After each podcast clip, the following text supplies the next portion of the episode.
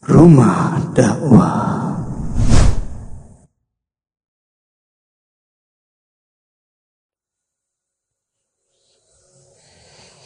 Bismillahirrahmanirrahim.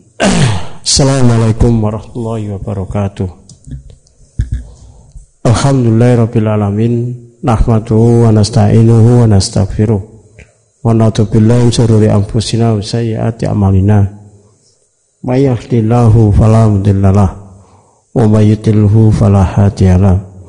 Asyhadu an la ilaha la syarikalah wa wa rasuluhu la nabiyya ba'da. Allahumma ala Muhammad wa ala alihi wa sahbihi faman tabi'an ila yaumil wa ba'd. Ayol hadirun jamaah dirahmatillah. Kita bersua kembali dalam rangka melanjutkan kajian tadi pagi yang membahas tentang keutamaan persepsi dari rasa selama ini yang kita miliki. Senang, tidak senang, menyukai sesuatu atau membenci sesuatu. Yang terlepas tidak ada kaitannya dengan agama, yang seharusnya diikat dengan agama, yang kita tidak tahu, sementara Allah lah yang maha tahu. Materi yang kita bahas ini juga uh, ya semoga menjadikan koreksi selama ini kita sudah ngaji apakah ilmu kita yang sudah kita dapatkan itu nafik memberikan manfaat sehingga persepsi rasa kita menjadi benar. Tidaklah kita membenci sesuatu kecuali itu memang seharusnya dibenci yang memang Allah perintahkan. Atau tidaklah kita mencintai sesuatu memang betul-betul bahwa Allah perintahkan untuk hal itu kita cintai. Sehingga bencinya dan cintanya kita itu didasarkan pada kehendak Allah Subhanahu wa taala.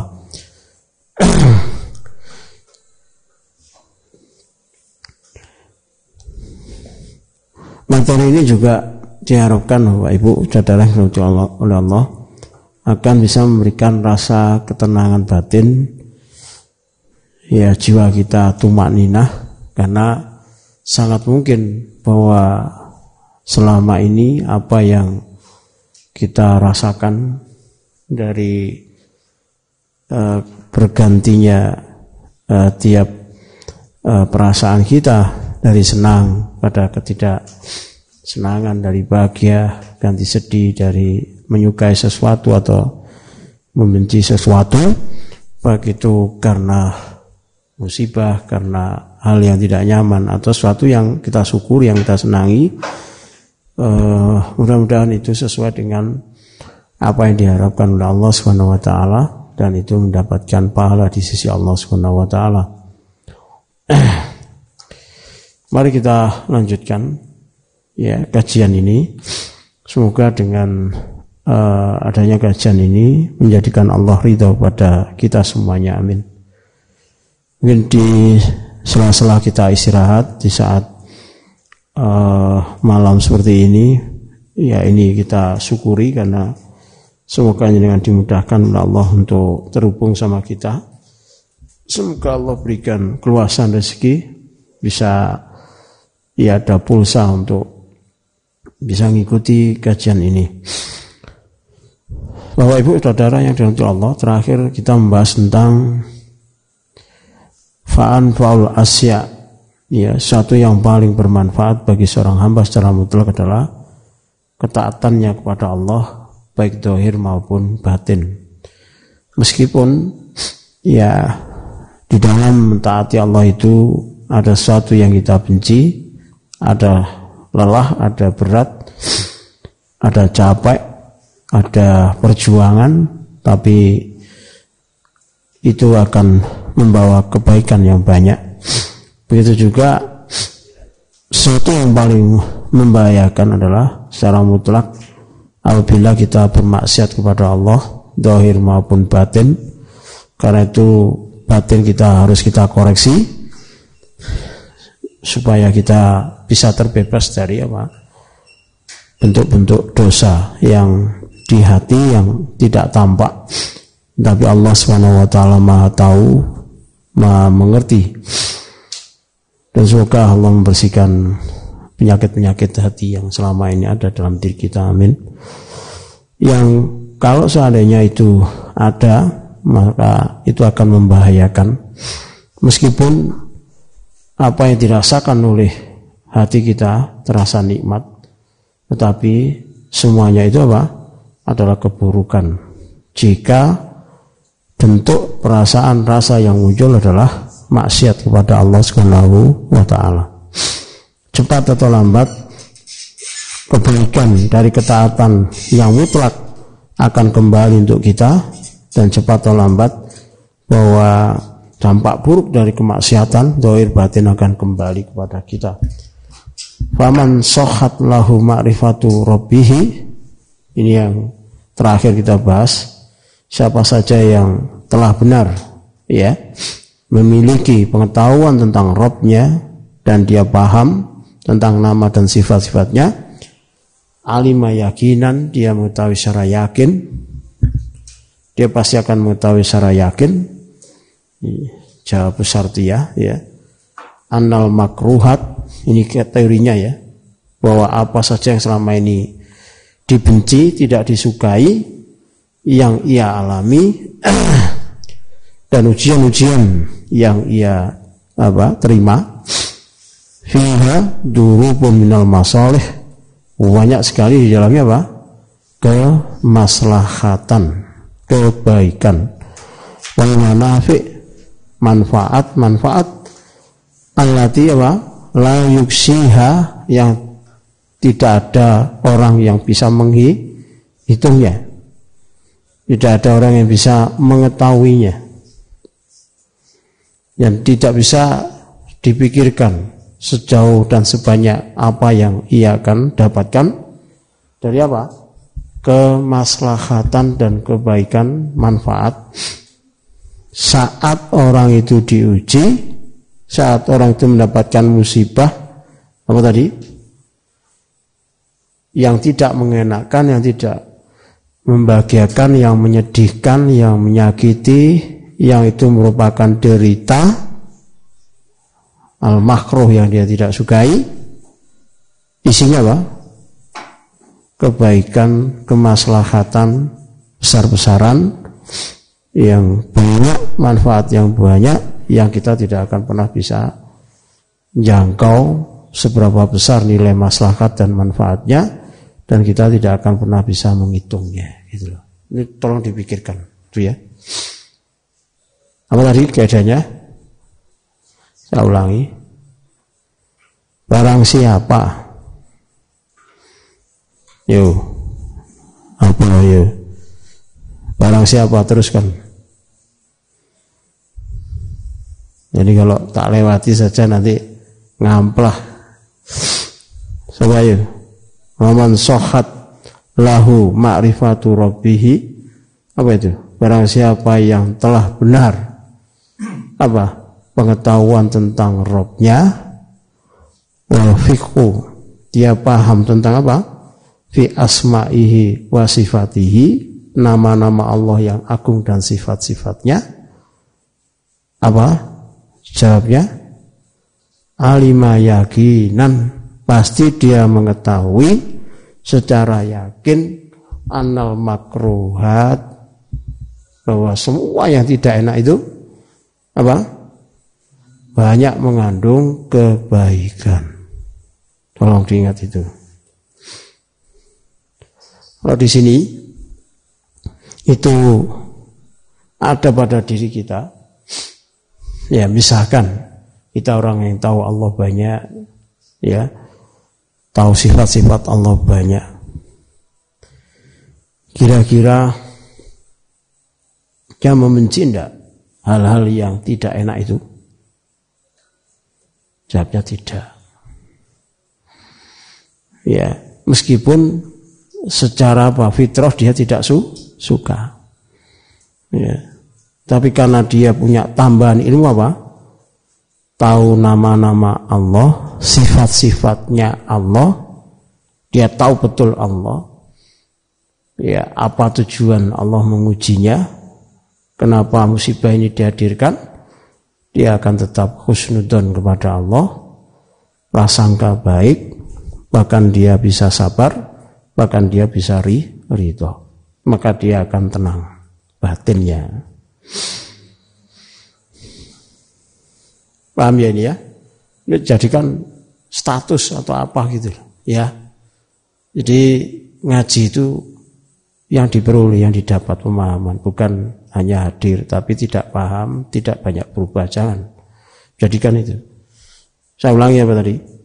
Barang siapa yang telah benar pengetahuannya tentang Allah, ya nama-nama Allah, sifat-sifat Allah, dia paham banyak tentang Allah, maka dia akan yakin seyakin-yakinnya bahwa apa saja yang ia benci, yang ia tidak sukai, berupa penderitaan, kesedihan, rasa sakit, dan semua yang tidak mengenakan, di dalamnya apa?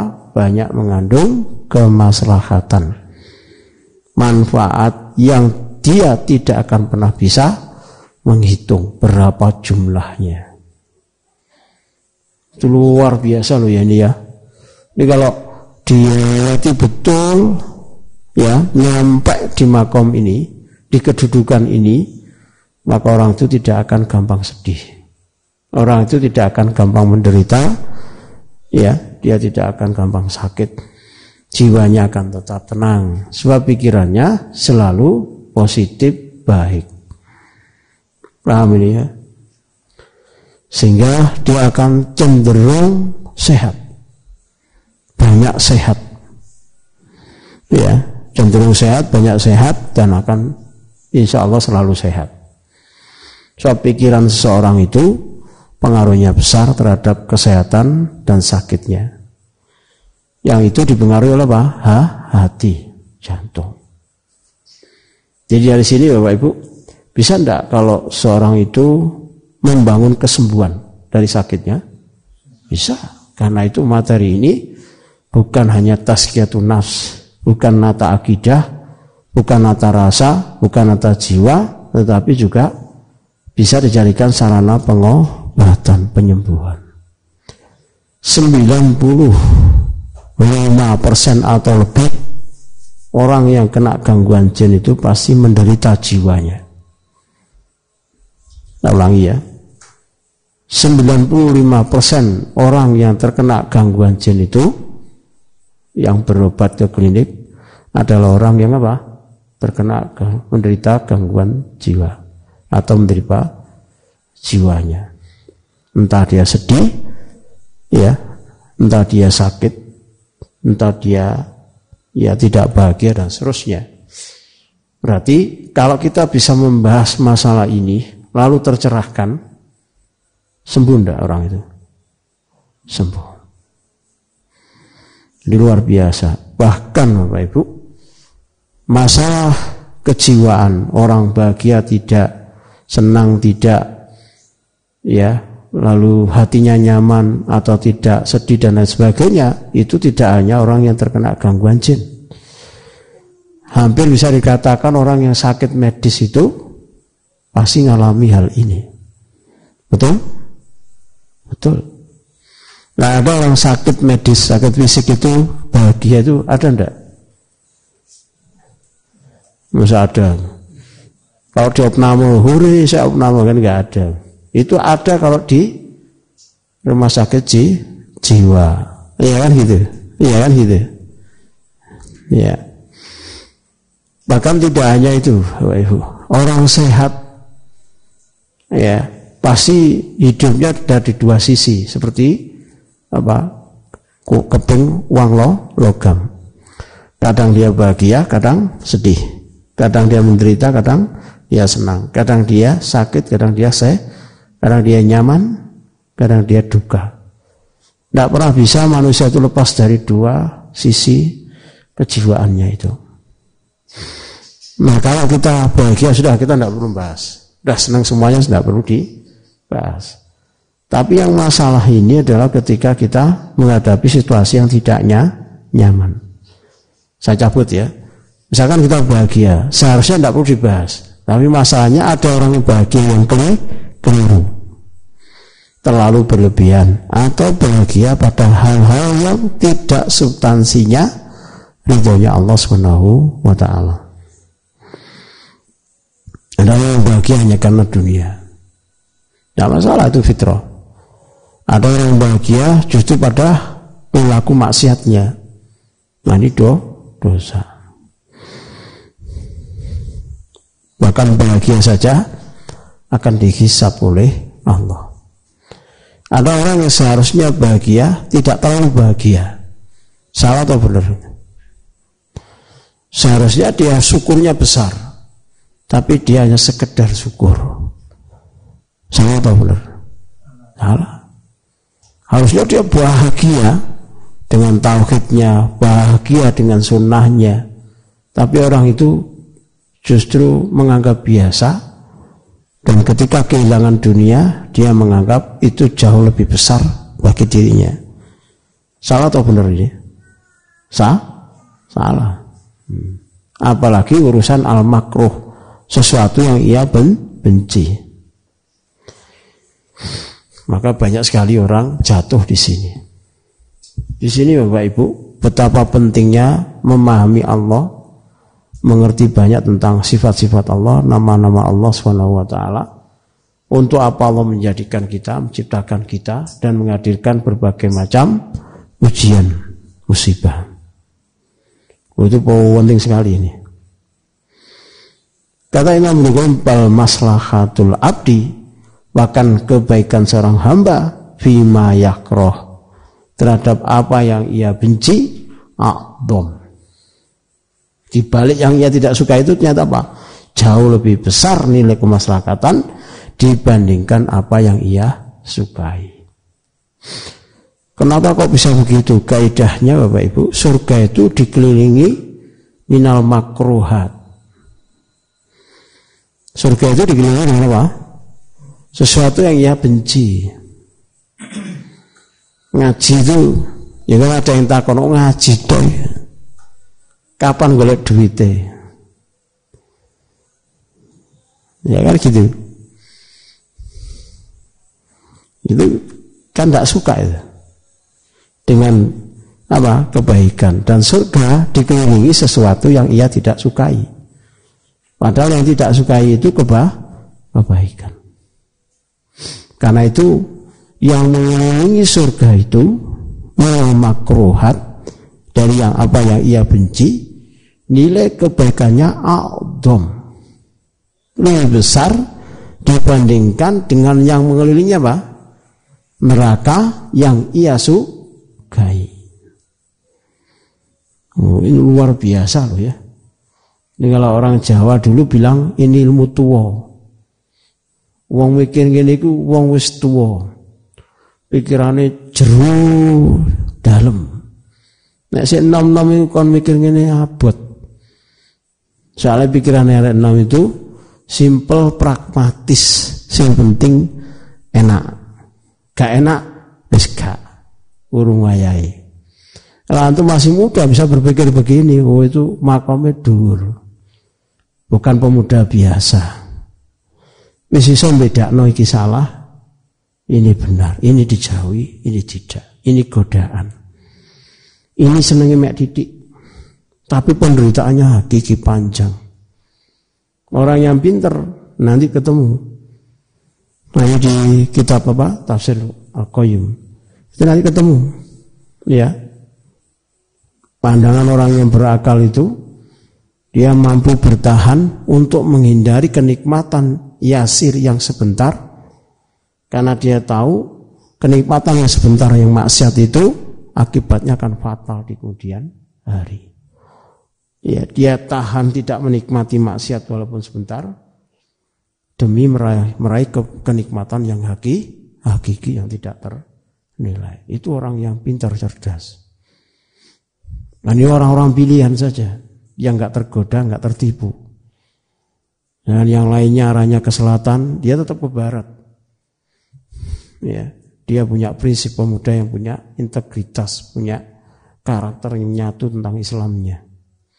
Jadi kelihatan apa prinsipnya pemuda yang memang akan diangkat oleh Allah melejit tinggi. Ya, pemuda yang nilai kepemimpinannya bukan lokal banget, bukan. Tapi memang akan diorbitkan oleh Allah, dinaikkan tinggi oleh Allah. Jadi pikirannya bukan pikiran-pikiran pendek. Mayoritas anak muda itu berpikirnya pragmatis, praktis, simple yang penting hedonis, senang. Ini tidak, mikirnya jual. Coba antum lihat tokoh-tokoh Islam, ulamanya, pemimpinnya. Lihat masa mudanya antum kaji. Bukan pemuda sembarangan. Bukan pemuda yang apa kata Pak Yai Khalifullah itu. Hewa hewe ngono Tolah toleh pelonga pelongu orang pikirannya waduh dia mampu menahan diri mengekang nafsunya untuk kemaslahatan yang lebih besar. Dia yakin bahwa suatu saat dia akan menjadi pemimpin masa depan. Maka dia hiasi banyak kebaikan yang menjadi haknya Allah Subhanahu wa taala. Sekarang ini persoalan menahan diri, jangan terburu-buru menikmati saatnya Pak masih berjuang. Nanti ada momen di mana kita apa? menikmati hasil. Sekarang ini masih apa? Bersusah payah terlebih dahulu. Bapak Ibu saudara Allah, karena pentingnya materi ini, maka ya berdoa kepada Allah agar Allah berikan taufik gitu ya. Saya berharap kalau kajian ini diikuti, itu Allah sudah sembuhkan secara perlahan-lahan. Penyakit-penyakit kejiwaan Allah akan sembuhkan. Penyakit fisik akan disembuhkan oleh Allah. Amin. Sekarang an-nadharu ila nata isil umur. Ya pandangan untuk melihat apa? Hasil perkara. Kesudahan dari kasus. Ya. Bapak Ibu, suatu saat pasti pandemi ini akan berakhir, betul? Tapi masalahnya nilai kita di akhir itu apa?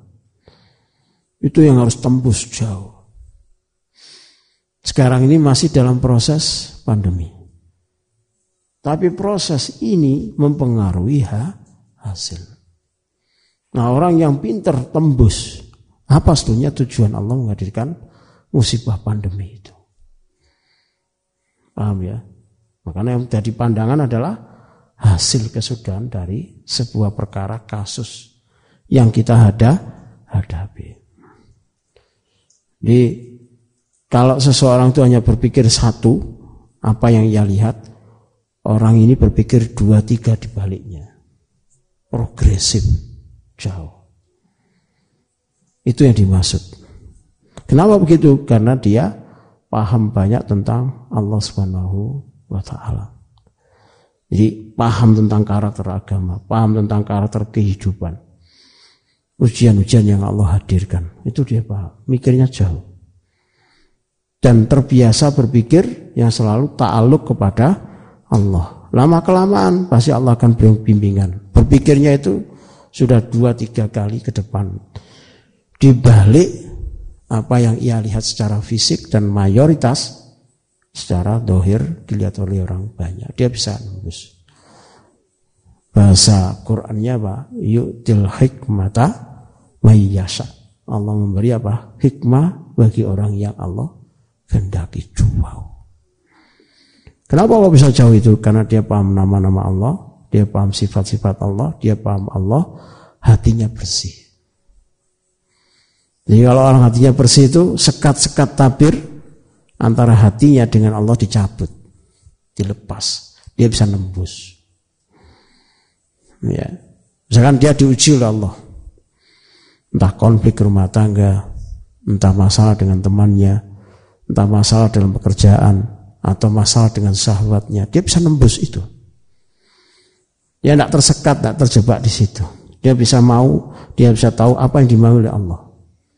An-nadaru ilah nata, nata ismur. Dia bisa melihat natais. Apa natais itu? Natijah. Hasil-hasil dari apa kasus-kasus yang dia ada hadapi. Dia tahu. Ini nanti arahnya akan ke sini, ini nanti kesudahannya akan begini, ini nanti kemungkinan akan begini itu tahu. Dan itu Allah beritakan pada siapa? Rasulullah Sallallahu Alaihi Wasallam. Orang-orang soleh, orang alim itu mesti diberi petunjuk. Ya, itulah yang dikenal dengan istilah firasat, para firasat, yang dia merupakan seperempat enamnya wahyu. Kalau itu dalam bentuk mimpi, mimpi ar-ru'yah, as atau ru'ya sodiko. Kalau tidak dengan ilmu, dia firasatnya bersih, bagus.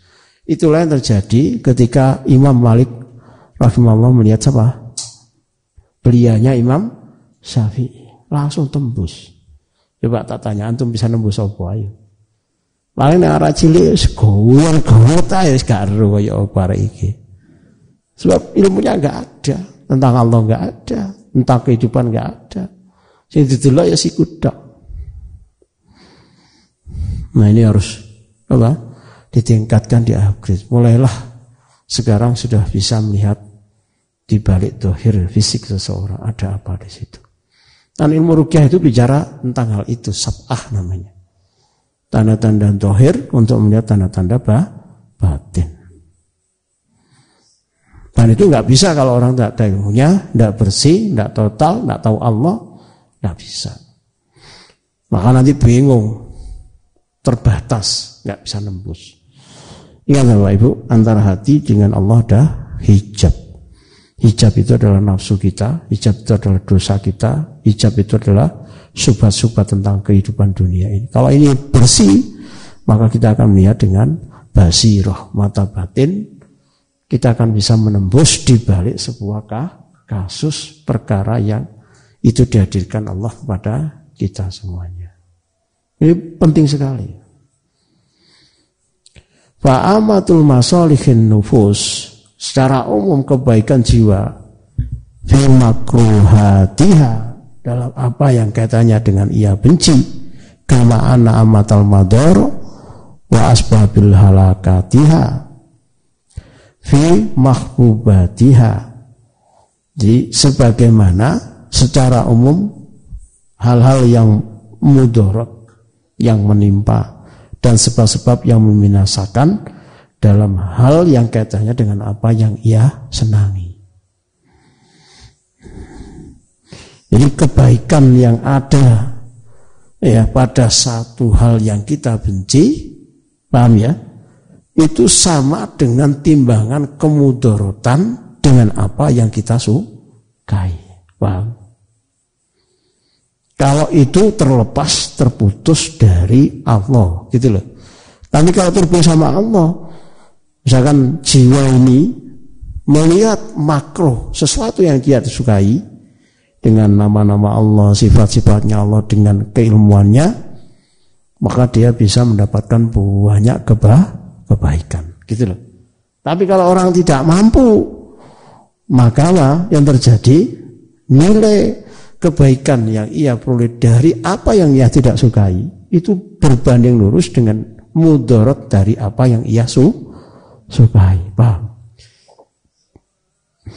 Artinya timbangannya sama. Kalau orang itu tidak punya apa pengetahuan tentang Allah, dia melihat keburukan itu ya buruk sebagaimana dia terjebak melihat kebaikan yang ia sukai, yang ia cintai, padahal itu mudah mudah karena tidak ada pengetahuan tentang Allah, paham?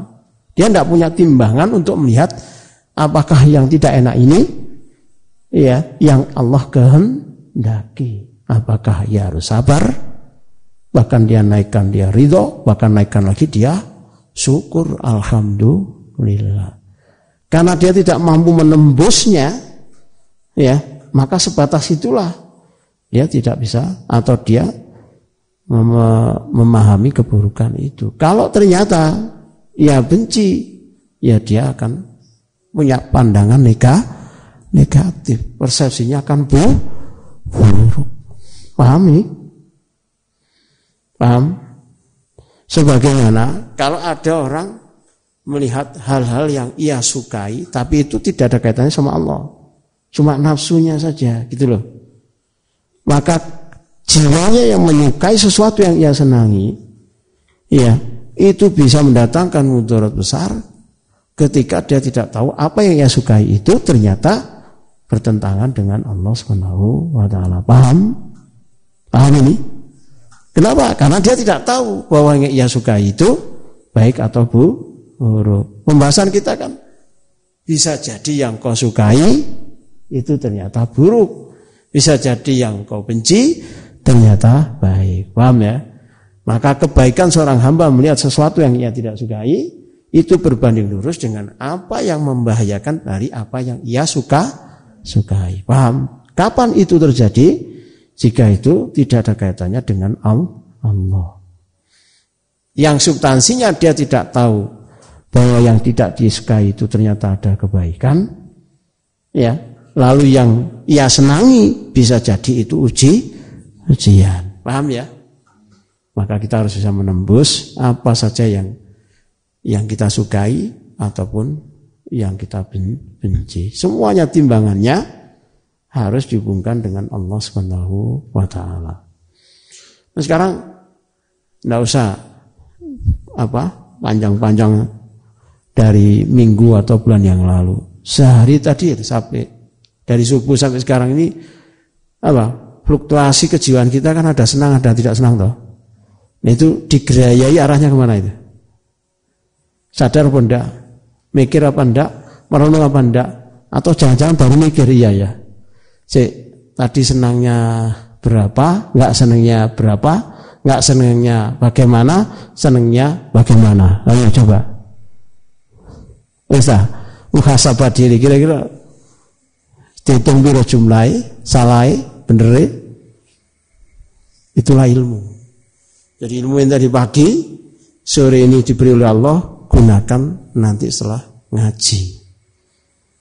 Mau tidur, sebelum tidur diisi apa? Senang terhadap apa yang nilai kesenangannya itu mendatangkan kebaikan atau ti? tidak. Paham? Paham ini? Lanjut. Oke, bismillah. Fantur ila apa? Warisin jannatin ya minal jannat khabirun bil falah. Warasa jannatan. Ya. Lalu beliau menganalogikan. Lihat mari kita perhatikan siapa? Ahli tanaman dengan tamannya. Dengan apa? Tanamannya. Yang dia tahu tentang bagaimana bagusnya tanaman itu, kebun itu. Ya, ada ahli kebun dengan tidak ahli kebun.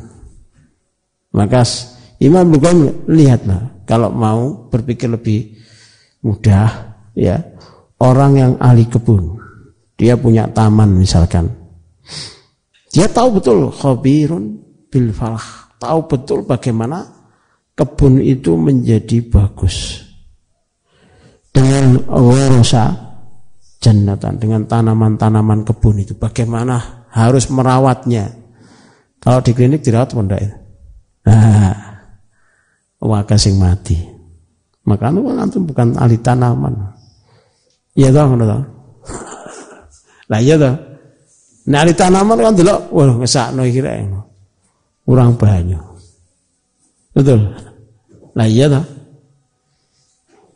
Kan enggak ahli tanaman itu kan enggak sekedar ngencep no bibite ditinggal.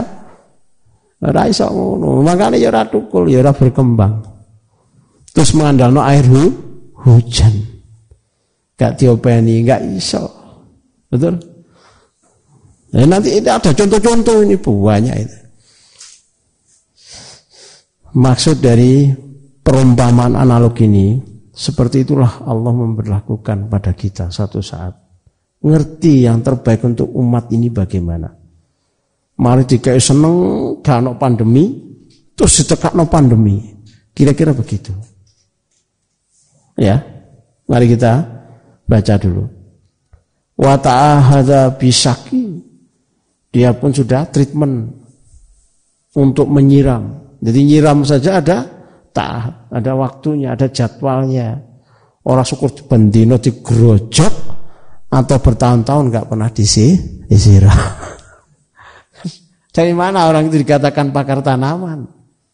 Ayo. Lagi ya apa? Ayo. Wal islah. Bagaimana tanaman itu menjadi bagus. Hatta asmarot asjaruha sampai pohon itu mau mengeluarkan buahnya. Loh, bisa didelok. Jadi saya ngaji itu habis ngaji lihat indahnya anggrek itu. Sopo sing rawat anggrek? Ya, ora ana sing ngaku, ora ana sing nyiram kok. Dukul-dukul dhewe saat api-api dhewe lah, karena bukan ahli tanaman. Ahli tanaman itu mesti didelok, dicek. Buka apa? Sedina sepisan disiram atau dua hari sekali. Dia lihat kering sudah di itu ahli tanaman. Mulai tanahnya anu dikeduk karena dikasih tambahan pu, pupuk. Begitu dia rawat kok bagus, orang lain, wih bagus. Nah, coba kalau nggak tidak dipegang orang yang membidangi, selayu-layu dewe kok kena musim hujan, dukul-dukul karpe dewe. Pak tukang tuh ngomong, Pak tukang nih di sini lah, wah tandurannya mati kape bah, ngono. Ora dirumat ngono. Wis ra apa-apa Ya enggak apa-apa kalau gimana lagi orang tandurannya ora dirumat. Kok kok buru-buru saya ngomongin yang di sini. Oh jambu di sini kadang kering gak tak siram. Paham? Kadang yang seperti itu cermin diri saya, bukan cermin murid saya. Kalau saya orang yang sergap, mungkin murid saya akan sergap juga. Begitu. Itu itu betul. Ya karena saya sama antum 11 12. Orang ngopeni tandu tanduran. Akhirnya ya ya mana tanduran itu di apa pasrano udan gae musim yang Allah hadir hadir karena eling di semprot nek gak eling ya ya wis itu bukan goris bukan ahli tanaman. Ahli tanaman tidak begitu. Dia perhatikan betul. Baik Bapak Ibu, saudara yang Allah. E, meskipun kita tidak hanya menyuplik satu jenis profesi e, sebagai ahli tanaman, tapi maksud dari contoh ini adalah siapa pun kita kalau membidangi pasti dia akan menjadi ah, ahli. Kalau dia ahli, pasti dia tahu apa yang harus ia laku, lakukan. Begitu juga dengan Al-Quran. Kalau jangan antum menghafal Quran. Ahli Quran itu 24 jam mesti megang mushaf. Tidak satu. Ya wis 22 jam. Ya wis. Tidak usah 20 jam. Ya wis. Saya piro? 15, 10, 5 jam. Saya, nek 5 jam ahli Quran pun tidak itu.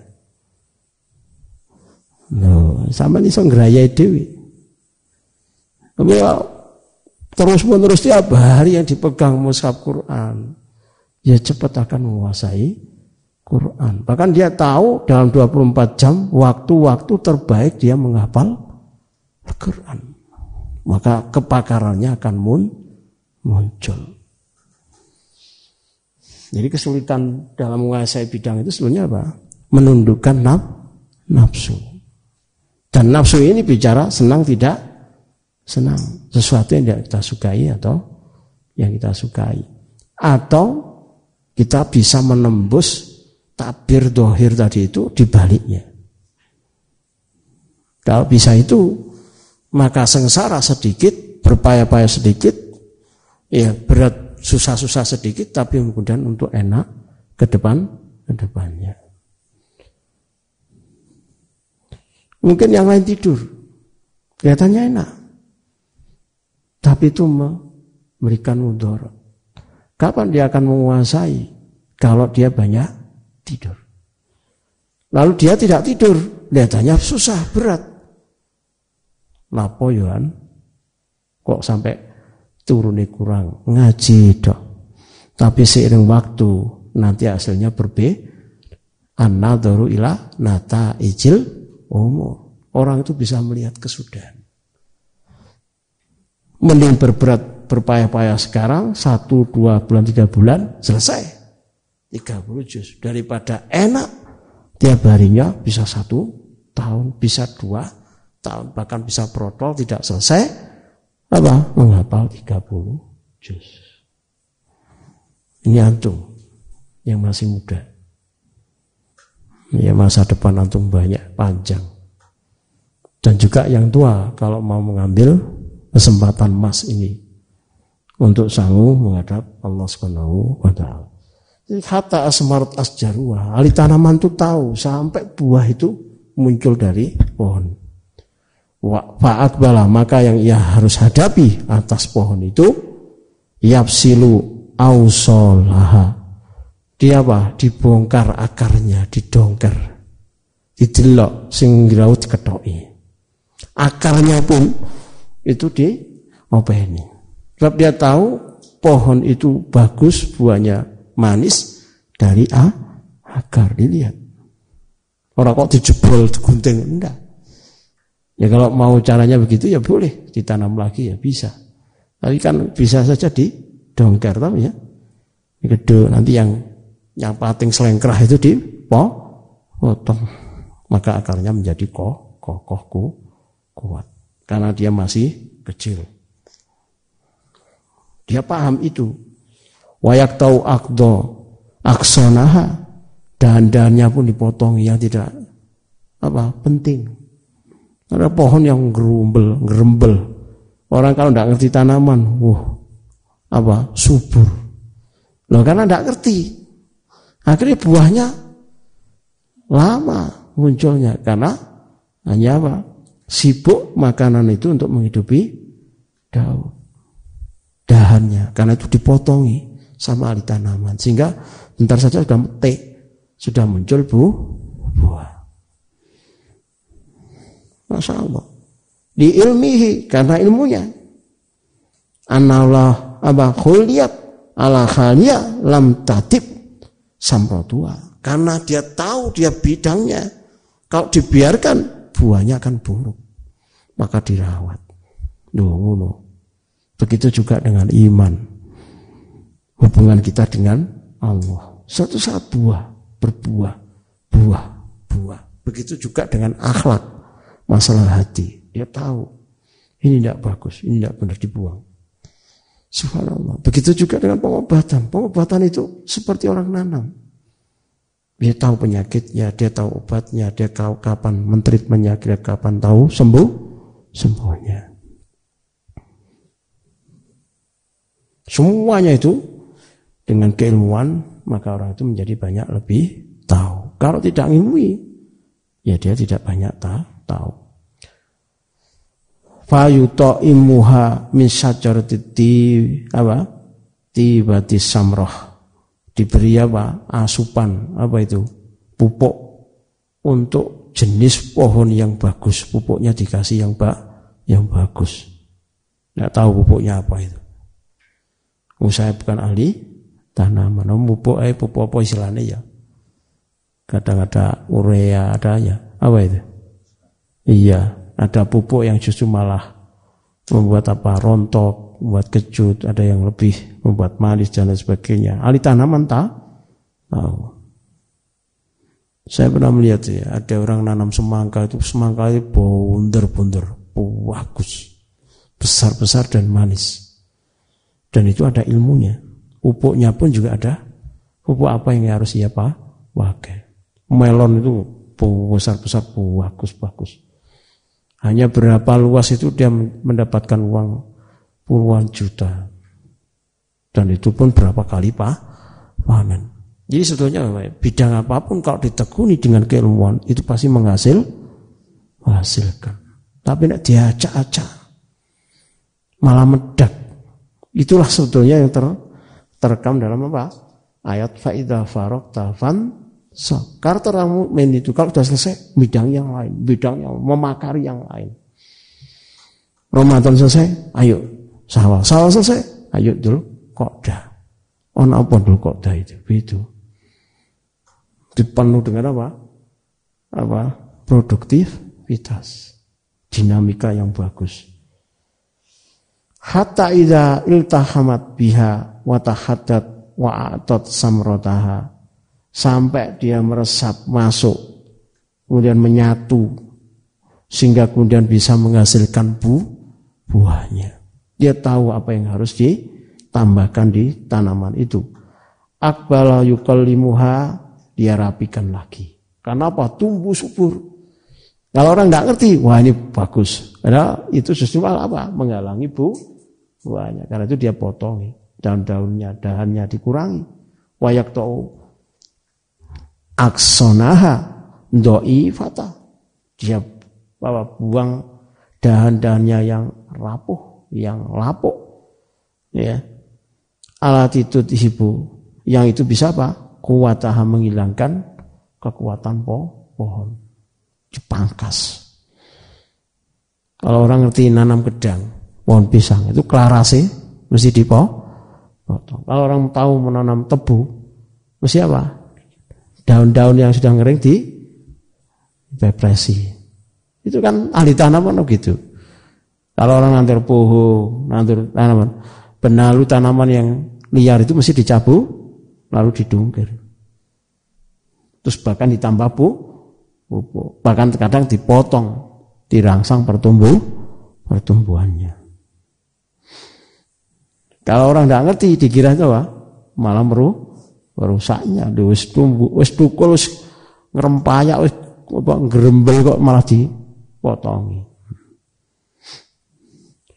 pernah lihat orang bonsai gimana bonsai dibentuk godongnya wake to godongnya sak cukupe dane wake apa dane sak cukupe berapa banyak dipotong wake kau operasi kesannya apa menyakiti pohon itu. Begitu selesai, wah, regani wis apa? Puluhan ju, juta.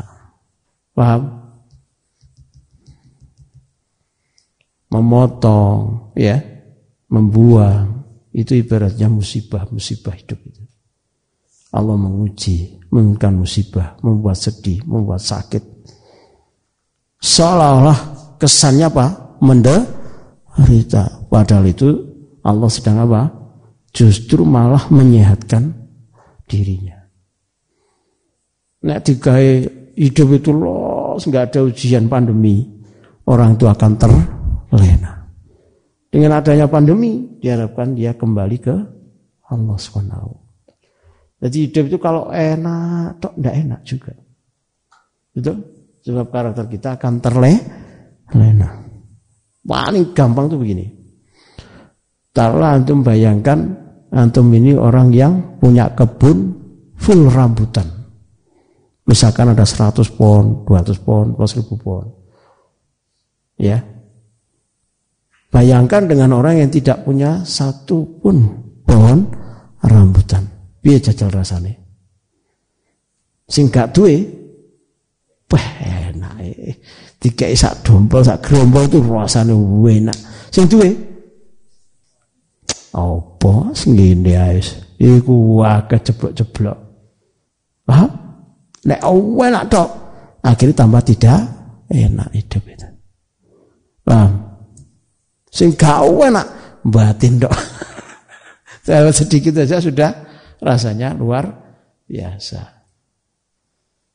Ya kira-kira seperti itu. Karena itu kadang dihadirkan silih berganti. Kadang nikmat, kadang ujian kadang kesulitan, ada kemudahan, kadang sehat, ada sakit. Ditimbang semuanya. Berapa nikmat yang sudah Allah berikan. Berapa kesehatan lama kita diberikan. Berapa rizki yang kita. Terus berapa yang sekarang dihadirkan oleh Allah ujian-ujian itu. Kalau ternyata kita mendapatkan terlalu banyak nikmat. Ya. Dan sedikit ujian. Maka kita harusnya apa? Bersabar mampu bersikap bijak dewa dewasa gitu itu ilmu ya itulah kepaka kepakaran ya dalam memaknai hidup. Wayudi kuha alamal koti. Jadi sengaja algoris itu apa? Membuat sakit tanaman itu. Yudi ku alamal koti dengan dipotongi. Apa? Bahkan wal hadid motongnya dengan besi dipangkas limas lahatiha untuk kebaikan tanaman itu. Wakamaliha untuk kesempurnaan tanaman itu. Subhanallah. Litas loha samrotuha untuk apa? Kualitas buahnya. Antakuna bihadratil muluk yang itu bisa diberikan para raja. Ini loh api. Jadi itu betul ilmu. Jadi kadang saya pernah tanam Pohon blimbing ada di kanan kita di samping rumah dakwah. Kalau ahli tanaman ngerti, orang kok tinjarno pentile ku kok ape gede. Niki orang gak ngerti. Beno ojo diprotoli ku wangel-angel oleh nandur beno indah. Wakeh menyenangkan. Begitu dipetik kecut. Sebab apa? Rebutan legi legine didum roto, akhirnya gak begitu legi. Kira-kira ngono lah digawe gampang-gampang. Si kedua gak iso gede maksimal. Mereka apa? Royoan, nutri, gedene roto. Nah bukan pakar tanaman. Nah pakar tanaman dikurangi. Dipilih ya pentil sing bagus-bagus kesannya menjadi sedikit tapi habis itu apa yang terjadi? Oh, begitu besar, matang, dicicipi manis. Lihat bentuknya saja sudah menyenang, menyenangkan. Itu kira-kira begitu. Ya. Sama kalau masih ingat koi itu. Koi itu gak wabe dipelihara enggak? Sing KW-KW itu digawe apa tuku pakan didol murah-murahan, bu lima ewu, sepuluh ewu. Sampai seleksi terakhir grade A, regane langsung bisa jutaan Jadi titik jumlahnya tapi bisa nutup jumlah ribuan ya harganya mu dari apa kau itu bisa seperti itu. Nah, ahli dagang ya, mesti duit trik dagang. Sing batine titik-titik kayak umpan. Mau ora juga titik. Tapi engko dodo sing? Gede-gede sing batine A Oke, gawe mancing. Kira-kira begitu. Trik dah, dagang. Bahkan dikasih diskon. Pembeli yang baru dikasih bonus. Seneng, enak ini. Baru apa? Tambah belanja sing larang-larang. Di situ dia mengambil un untung. Masuk. Masuk perangkap rangkap kebaikan orang dagang. Ayo dagang butuh untung. Ya. Lanjut ya. Summa apa? uha. Oh, saya di, di anu, saya di ruangmu tadi satu saat dibiarkan. Wadawa iya toba iya minasurbi apa kula waktin Orang kok terus kei banyu. Apa yang terjadi? Antum besok apa pot-pot itu didekno dikembengi banyu, mati tambahan tanaman. Bantino digerowocuk nek iso kelem ben Ustaz ngerti, iki ahli tanaman banyu. Dilo nyunyu takare mati. Kan begitu. Enggak, satu saat ya, Pak. Ditahan dari air. Kayak wet jati gitu ya. Wet jati itu pohon jati itu justru berkembang pesat saat kemarau. Dia daunnya dia lepas, begitu hujan langsung apa? Mengganas pertumbuhannya. Karena itu kalau dulu ada orang ngerti tanaman, kadang pohon itu kalau tidak berbuah dibacoi, kesannya meluka, lukai. Tapi itu untuk merangsang tumbuhnya bu, buah. Nah hidup itu kadang seperti itu. Allah berlakukan seperti orang ahli tanaman. Kadang dipangkas. Dihadirkan rasa sakit, dihadirkan musibah, dihadirkan penderitaan, dihadirkan ketidaknyamanan. Itu untuk apa? Membuat baik jiwa kita. Bal apa? Ya tisuha bahkan kadang dibuat apa? Bergersang tanaman itu waktan satu waktu wayaskiha waktan dan diberi air satu saat. Jadi ahli tanaman tahu kapan dibuat keranggas apa tanaman itu kapan dia butuh air untuk merangsang percepatan pertumbuhan. Orang kok tambah digruwojok tok atau lama nggak disiram. Ya.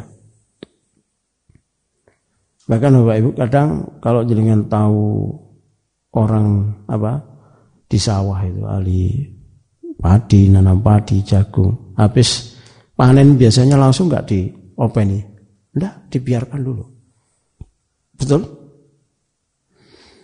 Mereka tahu treatment itu agar tanah itu ada istirahatnya. Oh, tanah itu itu main perasaan baik Pak taninya itu. Ben istirahat dhisik. Oh, itu. Omongannya orang-orang itu gitu. Bahkan kadang apa? Damennya itu dibakar untuk atau bahkan di jadikan satu digulet no. lalu dibajak lagi. Habis dibajak diairi dibiarkan lagi lama.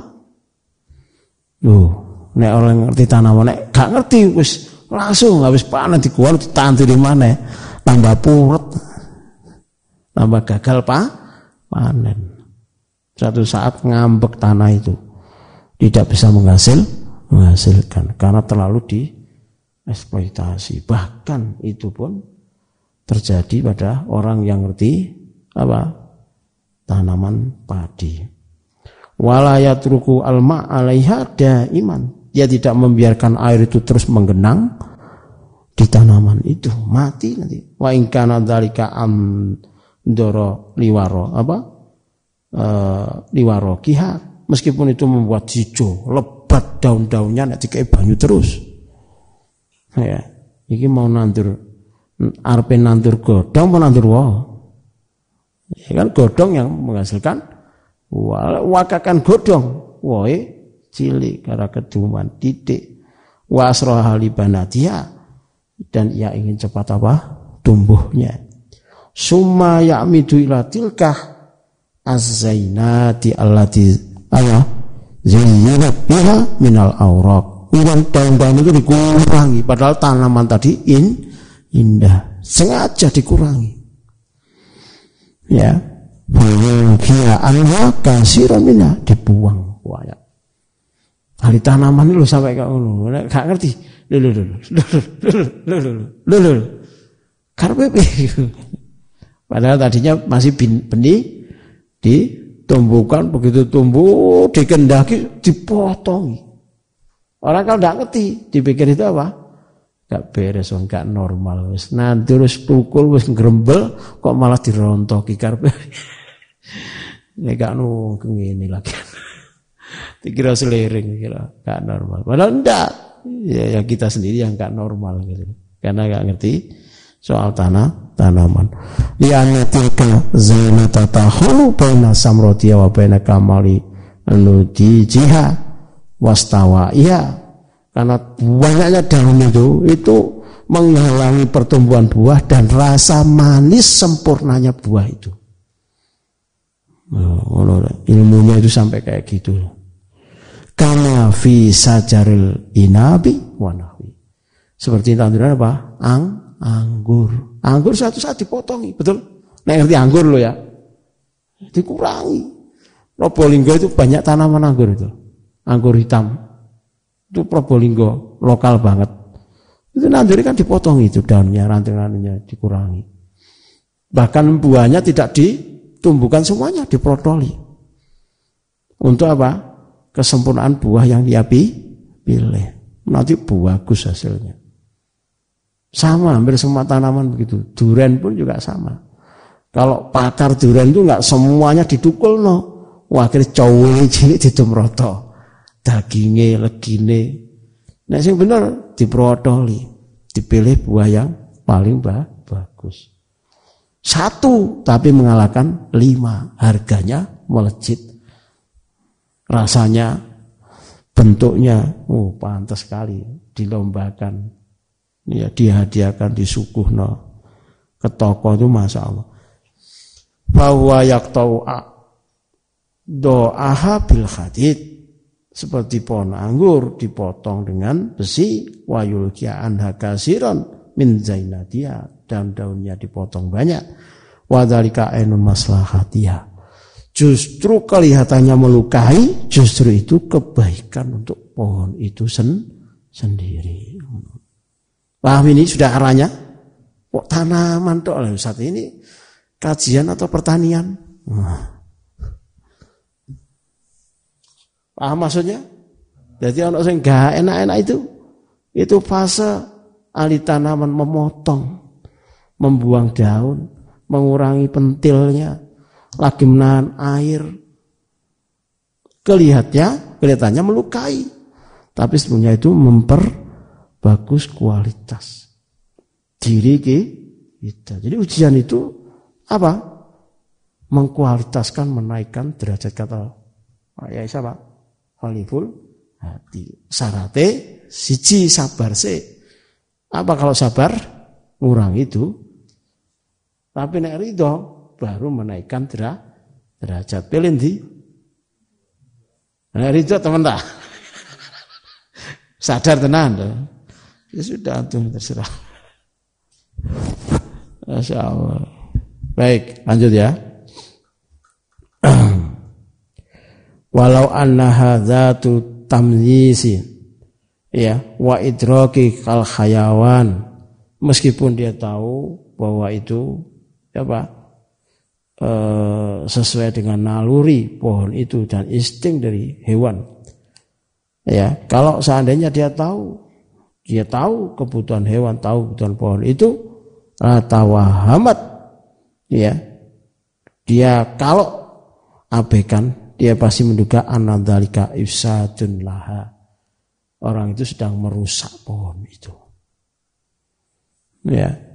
Wa idrarun biha sedang apa? membahayakan pohon itu menyakitinya wa innama huwa ainun maslahat ya padahal dia apa sedang memperbaiki pohon itu untuk menjadi apa pohon yang seperti yang diharapkan buahnya manis bagus bentuknya dan seterusnya Wa kadzalika Abul Syafiq. Syafiq di sini disebutkan. Begitu juga bapak yang penuh dengan kasih sayang. Ala waladihi terhadap anaknya alimu bimaslahatihi. Dia tahu yang terbaik untuk anaknya. Apa itu? Orang kok dicoba jelito. Apa yang jaluk itu? Wenai. Itu justru ngeracun sama saja dengan pohon itu dikasih air dok, tinjano lebat, tinjano pentile seakai-akai, hasilnya kejut. Apa yang bisa dipohon, dibanggakan dari pohon itu? Idza ra'a tahu apabila dia tahu maslahat untuk anaknya fi ikhrajid dam al fasid anhu ya misalkan dia sakit harus dikeluarkan darahnya maka dia akan melakukan itu. Kesannya melukai. Ya. Bata ajal dahu bahkan dia sampai mengiris kulitnya. Wakata arokahu. Bahkan dia akan apa memotong urat nadinya. Wa adahu alamu syadida. Dia sengaja berikan rasa sakit itu untuk keselamatan anaknya Wa in ra'a safa'ahu fi qat'i udwin min a'dha'ihi abna'ahu anhu. Jika dia melihat bahwa itu harus dilakukan untuk apa? Kesembuhan dengan cara apa? Memotong sekaligus anggota tubuhnya, dia pasti akan laku lakukan. Paham ini ya? Itu orang tua sing beneh bener gitu loh ya. Orang kok gak tego sesaat tapi menderita pan panjang. Dia tahan sesaat untuk kebaikan yang lama untuk anaknya yang panjang. Kulu dalika apa? Rahmatan bih. Itu dilakukan karena kasih sayang terhadap anaknya. Wasafaqatan alaih. Rahmatan kasih sayang pada padanya. Wa in ro'a maslahatau fi ayyum sika anhu al atau bahkan orang tua yang benar itu kalau dia melihat bahwa dengan tidak memberi itu itu kebaikan bagi anaknya tidak diberi. Nek tak kei HP awakmu hancur, orang tak tukar. Orang kok aku medit, pelit enggak. Karena zaman belum dewasa megang HP. Sekarang saya tanya, bagaimana dengan orang tua sekarang ini? Lah kok bicara balik. Si bayi rong tahun nangis dijejeli HP. Naudzubillah min. Kok Quran HP. Kok lagune tele tabis. Kan gitu. Upin, Ipin, dan seterusnya. Bayangkan situasi saat ini dengan konsep keilmuan ini jauh enggak? Jauh. Nah kira-kira kita ini menyadari enggak kekeliruan terhadap anak-anak kita ini? Piro jumlahnya? Berapa jumlah orang tua yang paham ini? Tadi sore harian saya mendengar informasi-informasi yang mengenaskan rusaknya generasi muda karena faktor HP. Naudzubillah. Si nom nom bis maksiat zina. Si 15 tahun, 16 tahun. Mengerikan fitnah akhir zaman. Pada rusaknya apa? HP. Mengerikan. Nah, kalau naudzubillah. Sekarang itu mendidik anak itu berat. Merawat anak itu berat. Misalkan menjauhkan anak dari film Korea, sopo sing iso? Jajal ayo. Ya banyak yang bisa. Tapi apakah itu menjadi perhatian? Rata-rata generasi muda itu apa? Terpapar film nah mengerikan. Hatta sampai yang di pondok pun begitu. Naudzubillah. Padahal kalau kita bisa mendidik anak kita yang perempuan itu terbebas dari ini ganjaran sur surga. Sekarang lepas surga itu. Banyak anak yang terpapar dosa film-film seperti ngeri. Sampai sok piye jodohe? Piye caranya ayo? Ayo jajal gimana ya? Golek calon sing gak terpapar film Korea jajal gimana? Paling nanti 11 12 ngantum sendiri yo film Koreaan Ayo. Ayo al jaza ora iso. Oleh sing apik wong dhewe ora begitu api. Nah itu dipikirkan. Karena itu kalau tadi kita di awal an-nadharu ila nata'jil umur babnya adalah melihat kesudahan. Anak muda yang hebat itu nahan diri delok. Nanti pasti dipilihkan dipilihkan yang terbaik oleh Allah. Kalau antum bersih suci, maka calon itu akan bersih dan suci. Pasti dijaga oleh Allah. Ada banyak wanita-wanita soleha, anak-anak yang soleha itu yang seperti ini itu banyak. Tapi itu tidak bisa antum sentuh kalau antum tidak di level so soleh. Angel. Itu itu cermin sebagaimana kita dengan Allah kama tadin tudan sebagaimana itu kamu diperlakukan oleh Allah lu wadon eh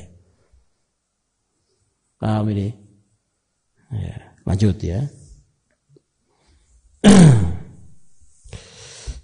kembali pada bagaimana orang tua itu yang baik dalam mendidik anak tidak selalu apa semua yang ia inginkan, anak itu inginkan, dibe, diberi.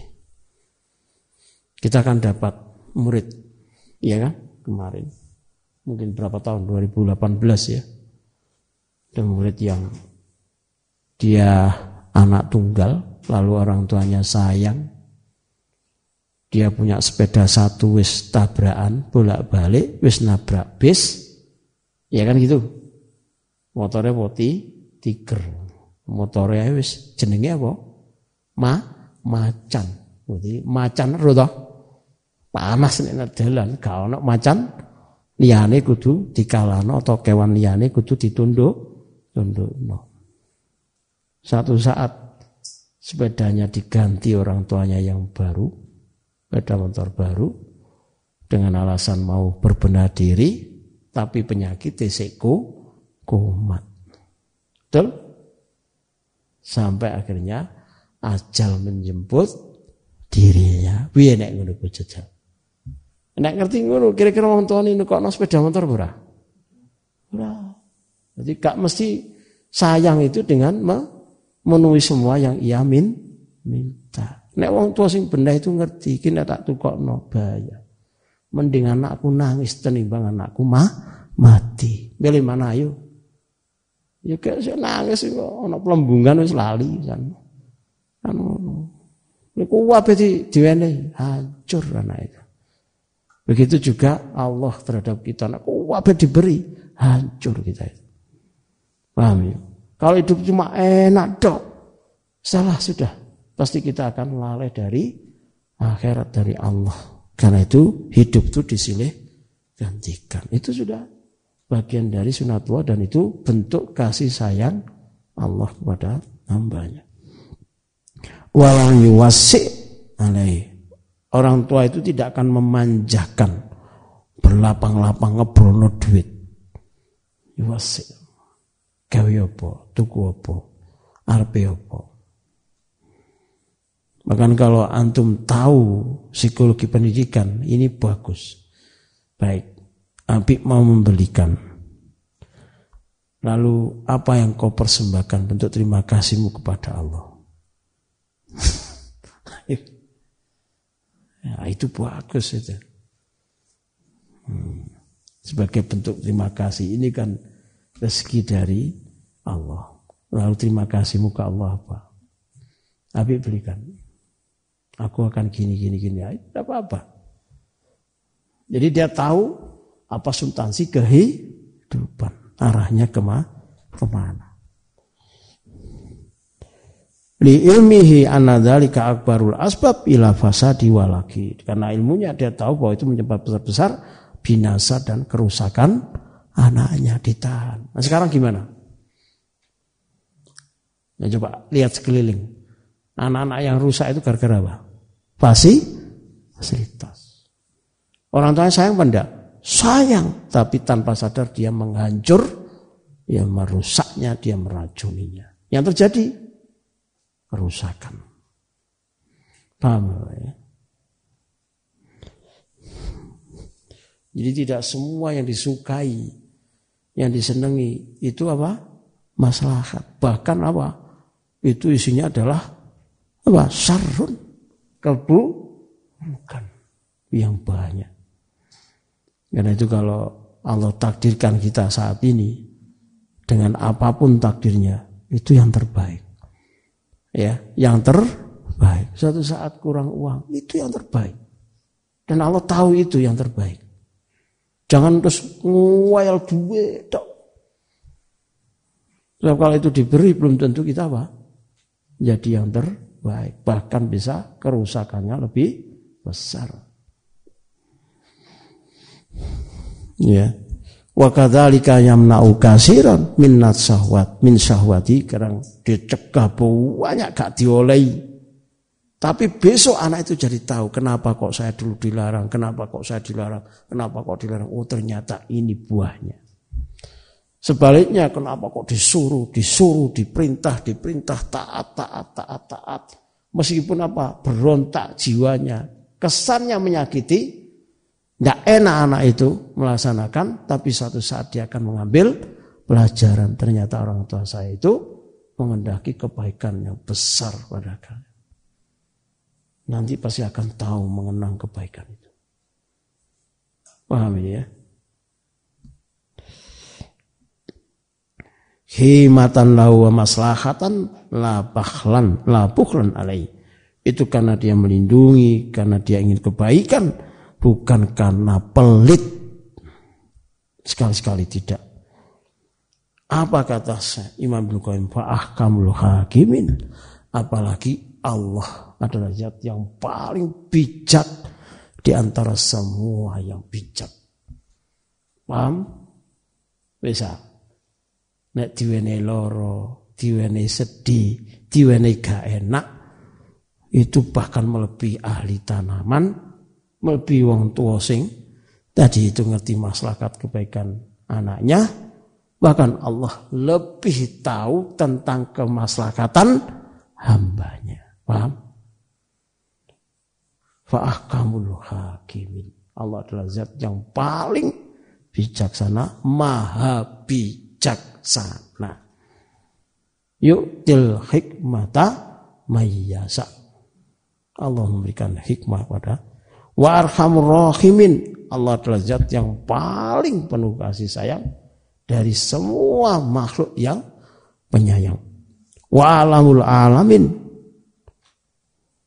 Wa, wa alamu alimin dan Allah adalah zat yang paling tahu dari semua makhluk yang tahu. Lebih tahu dari ahli tanaman, lebih tahu dari orang tua, lebih tahu dari dosen, guru besar, ahli psikologi pendidikan, tahu semuanya. Itu jauh di bawah pengetahuan Allah Subhanahu wa taala. Sampai siapa? Profesor B.J. Habibie, sampai Stephen Hawking. Waduh, itu didik sekali menurunkan syariat itu dengan timbangan ilmu yang maha tahu tadi itu, maha bijaksana, yang terbaik. Karena itu fa'an faul asya lahu alalitak ta'atu rabbihi bidohiri wabah batinihi. Suatu yang paling mutlak nilai kemanfaatannya paling besar, paling bagus adalah taat sama Allah, dohir, batin. Jadi larinya itu ke sana. Jadi sholat malam itu mutlak kebaikannya untuk kita.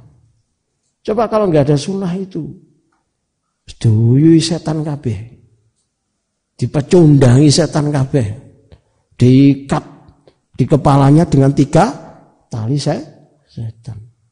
Allah tahu itu, maka disunahkan, dimustahabkan. Yang itu bagi Rasulullah SAW seolah-olah wajib. Karena itu kalau Rasulullah kerinan, Rasulullah nempui dengan apa? Kadang di apa? Witir atau dengan du, doa. Jadi sholat malam itu untuk siapa? Untuk kita. Kita yang butuh, bukan Allah. Lu saya gak ngerti ya, tahu ruai lah. Gak dewasa orang itu. Iya.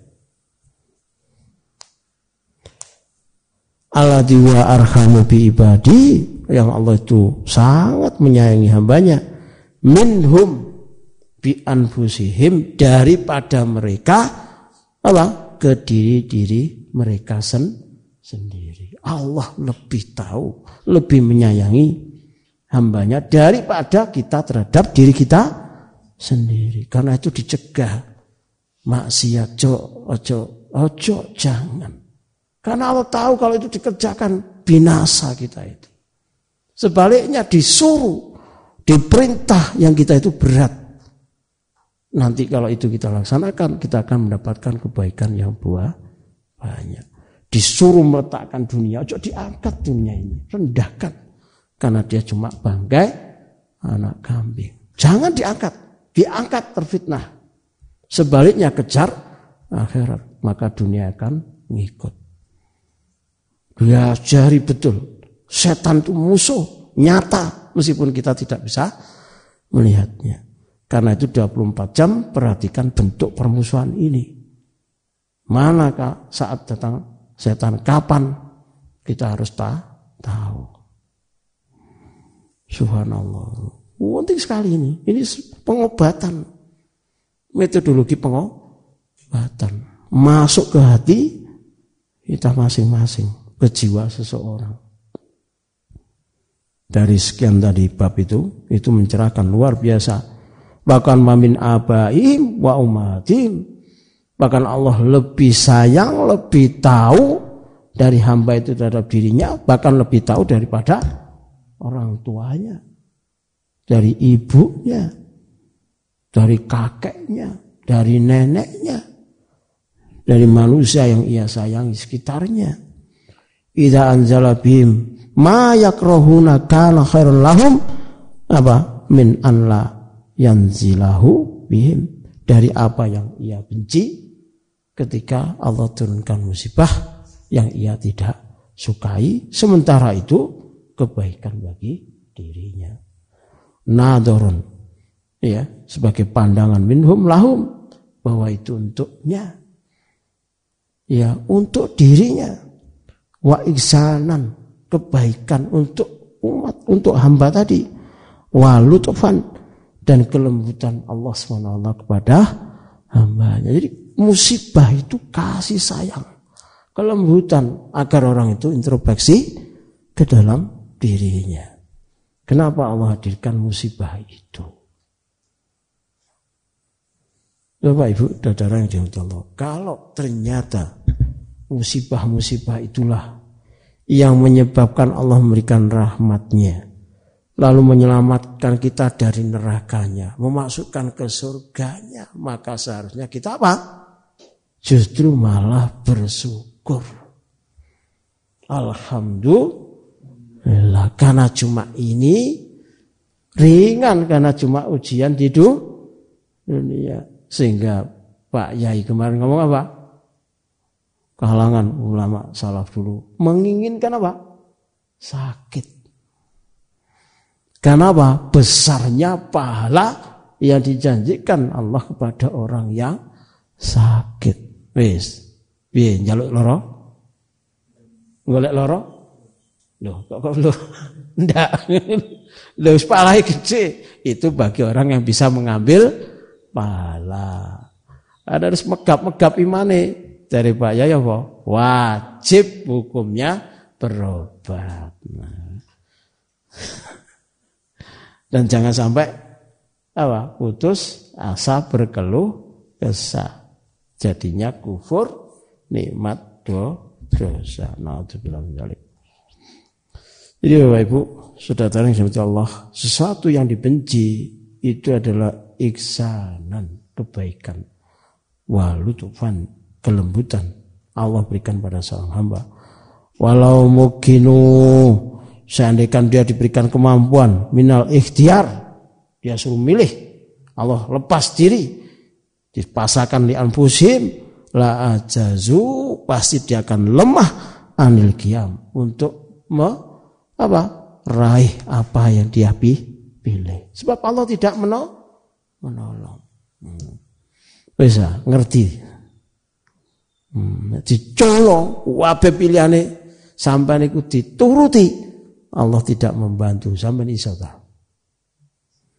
Jajal. Seandainya lo iso pun nanti megap-megap. Kena dosa sing luwih gede apa? Som, sombong. Contohnya kaya kok korun. Loh, jelas. Ya, lima salahim, lima salihim, ilman wa iradatan wa amalan baik secara keilmuan, secara kehendak, secara praktek perwujudan dari semua kebaikan itu la jazu mereka pasti tidak akan mam, mampu gunakan semuanya. Lakannahu subhanahu tawalla tadbira karena itu Allah subhanahu wa ta'ala mengatur menjadi wali bagi mereka urusan-urusan mereka bimaujabi ilmihi dengan konsekuensi pengetahuan Allah, ilmunya Allah, wa hikmati dan hikmahnya, wa rahmati dengan rahmatnya Allah. Maka diturunkan sesuatu yang tidak ia suka, sukai. Apa kewajiban berperang kita? Gitu loh. Apa yang kedua? Dihadirkan sifat buruk pasangan pasangan Ya, bisa saja Allah menjadikan di balik sifat buruk itu ada kebaikan yang banyak besar. Bisa saja kalau dia sabar, Allah akan hibur dengan anak-anak yang soleh, soleh, soleh. Kalau dulu itu waduh. Dan sekarang yang harus kita apa? Tingkatkan keilmuan kita adalah nembus sesuatu yang dohir itu untuk mencari batinnya, hikmahnya, pelajarannya, dua, tiga, empat ke depan. Orang kok ketok kayak gini dah. Paham ya? Itu tidak akan bisa kalau kita apa? Kecuali dia kita apa? Tahu nama-nama Allah, sifat-sifat Allah, makrifatullah, dan hati kita ber, bersih dari dosa-dosa. Maka kita akan tahu Allah berikan basiro. Ahabu amkarohu. Baik ia sukai atau ia benci. Allah memberikan dengan hikmahnya, Allah memberikan dengan rahmatnya, Allah dengan memberikan apa? Maha taunya Allah. Suka atau tidak, Allah berikan dengan hikmah yang ada di dalamnya, rahmat yang terkandung di dalamnya, dan maha taunya Allah tentang apa yang Allah turunkan pada hambanya. Wa arafadzalikal muqinun orang yang yakin pasti dia tahu. Paham? Bi asma'ihi wa sifatihi tahu dengan nama-nama Allah dan sifat-sifatnya. Fanaza'u tadbirahu ketika Allah cabut dari sisi apa yang ia tidak tahu, dia tahu. ah, bukan. Bentar ya. Fa'arafadzalika mungkinun Orang yang yakin pasti dia tahu dengan apa? Asma, nama-nama Allah dan sifat-sifat Allah. Jadi nama, sifat, pengetahuan tentang Allah menjadikan kita tahu apa hikmah tujuan dibalik apa takdir-takdir yang Allah turunkan. Fanaza fanazi'uhu tadbirahu. Sebaliknya orang itu akan memprotes apa uh, uh, pengendalian Allah pengaturan Allah Subhanahu wa taala wa qadahu bahkan dia mencela fi hikmati ya hikmahnya Allah. Walam yang kodu li hukmi dia tidak akan melaksanakan hukum-hukumnya. Bahkan dia menyelisih. Kenapa begitu? Karena dia tidak tahu nama-nama dan sifat-sifat Allah. Dia tidak apa memiliki tauhid yang bagus. Wa aradu bahkan dia menentang apa? Hikmahu. Hikmah hikmah hukmahu hukum-hukumnya aturannya biukulihim dengan akal mereka. Naudzubillah min nalik. Ya. Bapak Ibu saudara ini Allah. Sekarang ini kalau membahas larangan pacaran itu kayak ikan apa? Bukan biasa. Kayak dianggap apa sudah apa tertinggal zaman. Karena zamannya adalah zaman baca pacaran. Aneh kalau ada orang bahas ojo pacaran. Sebab mayoritas pacaran. Paham? Kalau kita membahas seperti itu, ditentang hukum-hukum itu. Paham? Carikan dalil, carikan apa argumentasi, carikan fakta yang mendukung. Mereka sudah apa? Menentang aturan Allah Subhanahu wa taala. LGBT itu kan rusak. Digolek dalil. La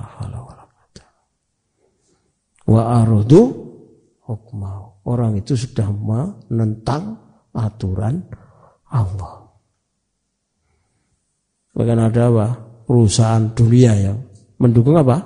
LGBT. Loh. Piye antum? Ayo.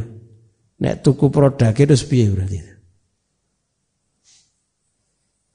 Ya, antum pasti dihisap kalau tahu itu. Mending gak ruh. Ya kan gak dihisap. Mau raru. Iki zaman serba gampang viral. Akhirnya tahu gimana coba Meskipun hukum asalnya jual beli tidak ada masalah. Tapi kalau tahu betul itu untuk mendukung kemaksiatan, masuk antum ya tuku. Yo, mikir. Nah, sing dodolan mikir, wah aku di produk ngono lha piye. Semua iku urusane antum be Allah. Aku mek duduno tok. Hisabe sampean tanggung de dewi. Dengan kata lain, Ya sudah teruskan kalimat titik-titiknya dengan kata lain apa? Harusnya ya, titik-titik titik-titik. Iya, sama terus dewi. Wa radu apa hukmau bi ukulihim al fasidah akal mereka yang rusak wa rohim al batilah pemikiran mereka yang batil wa siasatihim apa al jaira politiknya yang kotor fala lirobim arafu maka mereka sekali-sekali tidak pernah tahu tentang Allah. Walali hasolu mereka tidak akan pernah mendapatkan kemaslahatan. Wis cukup. Kakean tambah apa? Tumpah. Air enak gelas ini cukup ini sampai di sini ya bapak ibu. Intinya betapa pentingnya kita apa?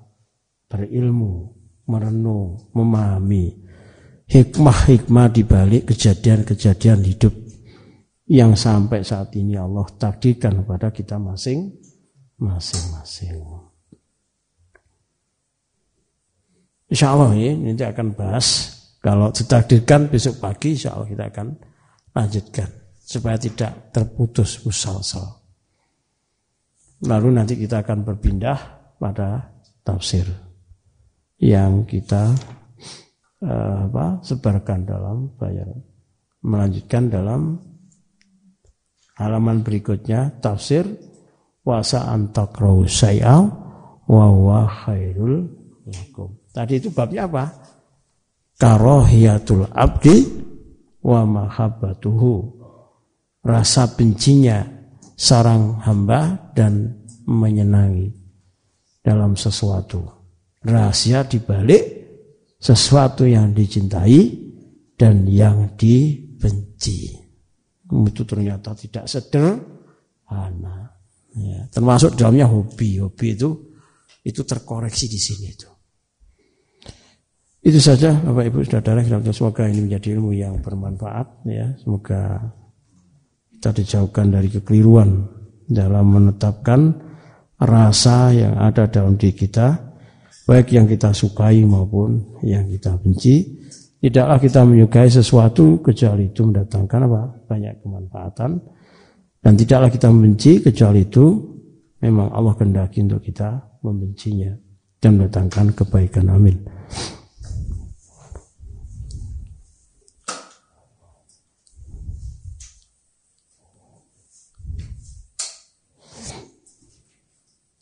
Baik Bapak Ibu, saudara yang dirahmati Allah, pertanyaannya untuk besok pagi ya. Karena sudah malam, kita cukupkan. Wallahu alam bisawab, subhanakallah hamdika, asyhadu ila wa Assalamualaikum warahmatullahi wabarakatuh. Rumah dakwah.